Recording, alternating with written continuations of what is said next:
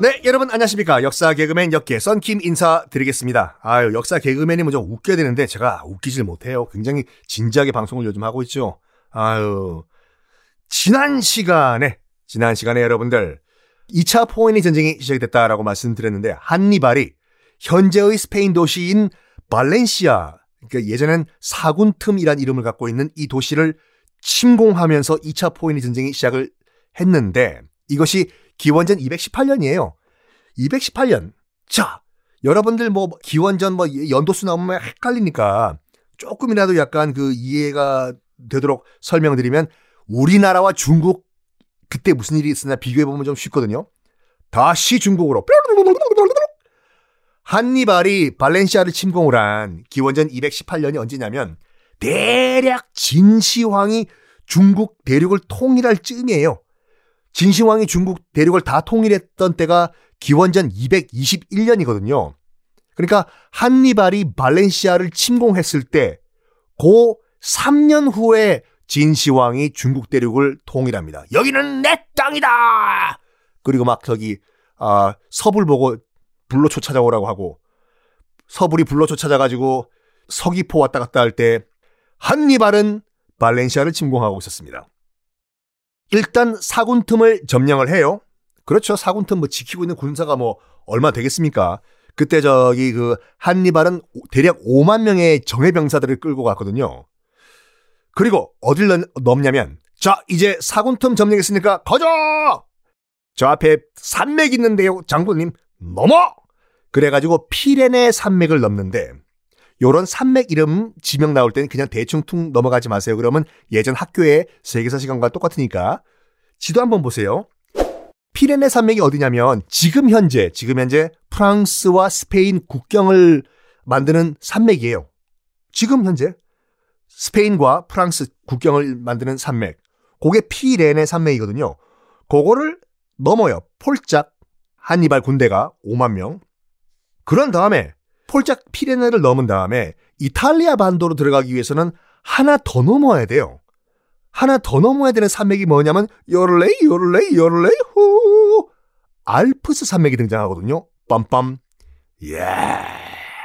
이 5만 명의 병사와 또 한니발이 아프리카에서 뭘 데려왔냐면 지금 사군틈 피레네 산맥 넘을 때 사람들 소리뿐만 아니라 옆에서 뭐 야, 쟤 좀 조용히 좀 시켜라. 뺑! 무적의 코끼리 부대도 데려왔어요. 이 2차 포인이 전쟁 때 한니발이. 뭐, 여러분 검색해 보면 뭐, 한니발 장군 검색하면 코끼리 부대 나오거든요. 얘네들을 데리고 온 거예요, 지금 코끼리를. 엄청나게 많이 먹죠, 코끼리. 설마 장군님, 이 코끼리 데리고 알프스 산맥 넘어오시려는 거 아니에요? 야, 못하는 게 어딨어? 에? 우리 피레네 산맥도 넘었는데 알프스 산맥도 넘자! 로마는요, 그때 뭐 하고 있었냐면 카르타고가 가만히 있을 나라가 아니지 않습니까? 전쟁을 벌일 거라는 건 알고 있는데 해상 국가이기 때문에 카르타고는 바다를 통해서 침공할 거라고 예상을 하고 있었어요.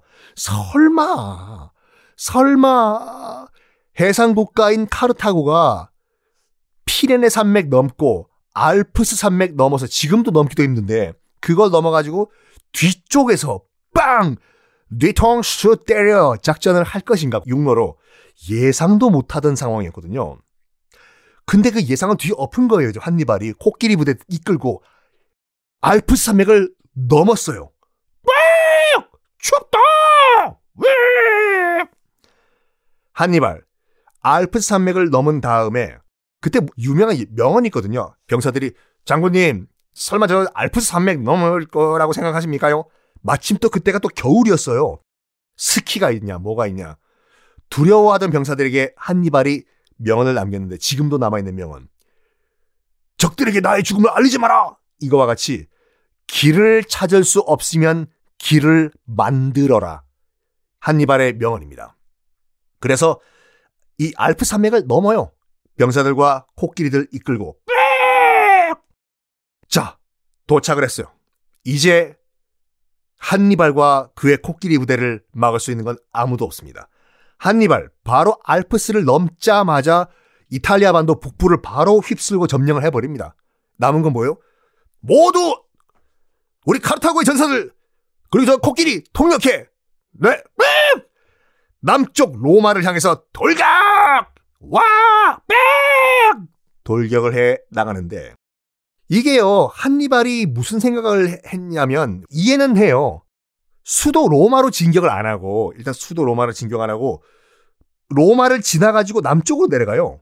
왜냐하면 로마 주변 도시부터 점령을 하자 이 전략이었어요.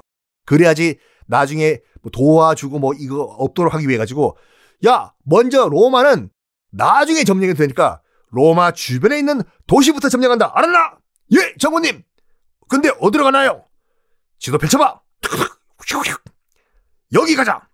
여기면 칸나에? 그렇다. 남쪽의 칸나에로 진격한다. 자, 칸나에가 또 어딘가? 이탈리아 지도 보세요. 이탈리아 지도 보면 사람 발같이 생겼잖아요. 장화같이. 그쵸? 이 장화를 보면은 그러니까 동쪽이죠. 동쪽. 오른쪽. 동쪽에 복숭아뼈처럼 톡 튀어나온 부분이 있거든요. 그거 없으면 지도 반품하세요. 잘못 프린트된 프린트 잘못된 거니까. 이탈리아 반도 오른쪽 동쪽에 복숭아뼈처럼 톡 튀어나온 그 부분이 칸나에라는 지역이었거든요. 그 당시에 여기를 먼저 점령을 한다. 에요. 그래서 가자. 로마는 지나고 칸나이로 돌진 복숭아병으로 오라. 이 전투에서 일단은 로마군이 한니발보다 두 배가 넘는 병력이었어요. 그러면 일반적인 상식으로 로마군이 이겨야 되잖아요. 한니발 군보다 칸나에 주둔하고 있던 로마군이 두 배가 더 넘었어요. 근데 로마가 져요.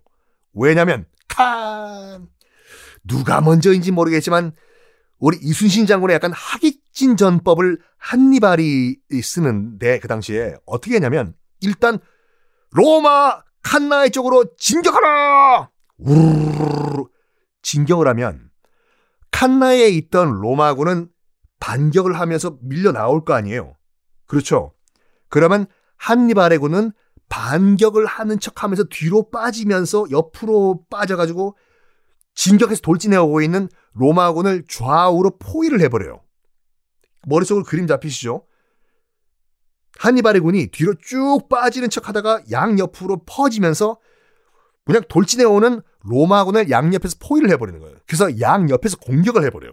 약간 이 하객진과 비슷한 전법이죠. 결국에는 이 한니발의 엄청난 전술에, 전술에 칸나에를 지키고 있던 로마군 전멸을 해버리고 칸나에는 한니발에게 함락돼 버립니다. 그런데 빰빰 그게 로마의 행운이었다니까요. 왜냐? 지금 로마의 수도 로마에 있는 그 병력들 병력을 보충할 수 있는 시간을 벌어준 거예요. 지금 로마에 주둔하고 있던 그 주력 부대는 큰일 났다, 큰일 났다. 야 이제 우리 쪽으로 오는 것 같아. 한니발이 코끼리들이 와 하고 있는데 옆, 옆 옆으로 지나가는데요. 왜 지나가냐? 수도를 잘못 본 거 아니야? 그래가지고 어쨌거나 결과적으로는 로마에 있는 로마 군들에게 병력을 보충할 시간을 벌어준 거거든요.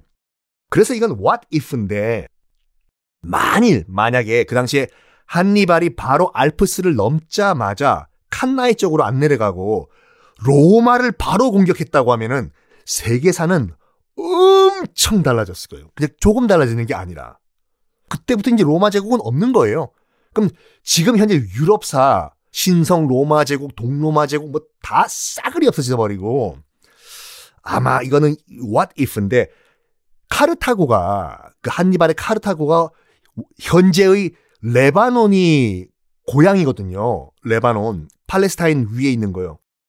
그러면 아마 로마 제국을 우리가 배우는 게 아니라 세계사 시간에서 레바논 제국을 배우고 있을걸요. 자, 이때 어쨌든 간에 로마에겐 행운이었는데 로마를 점령하러 다시 돌아온 한니발군에겐 어떤 일이 발생할까요? 다음 시간에 공개하겠습니다.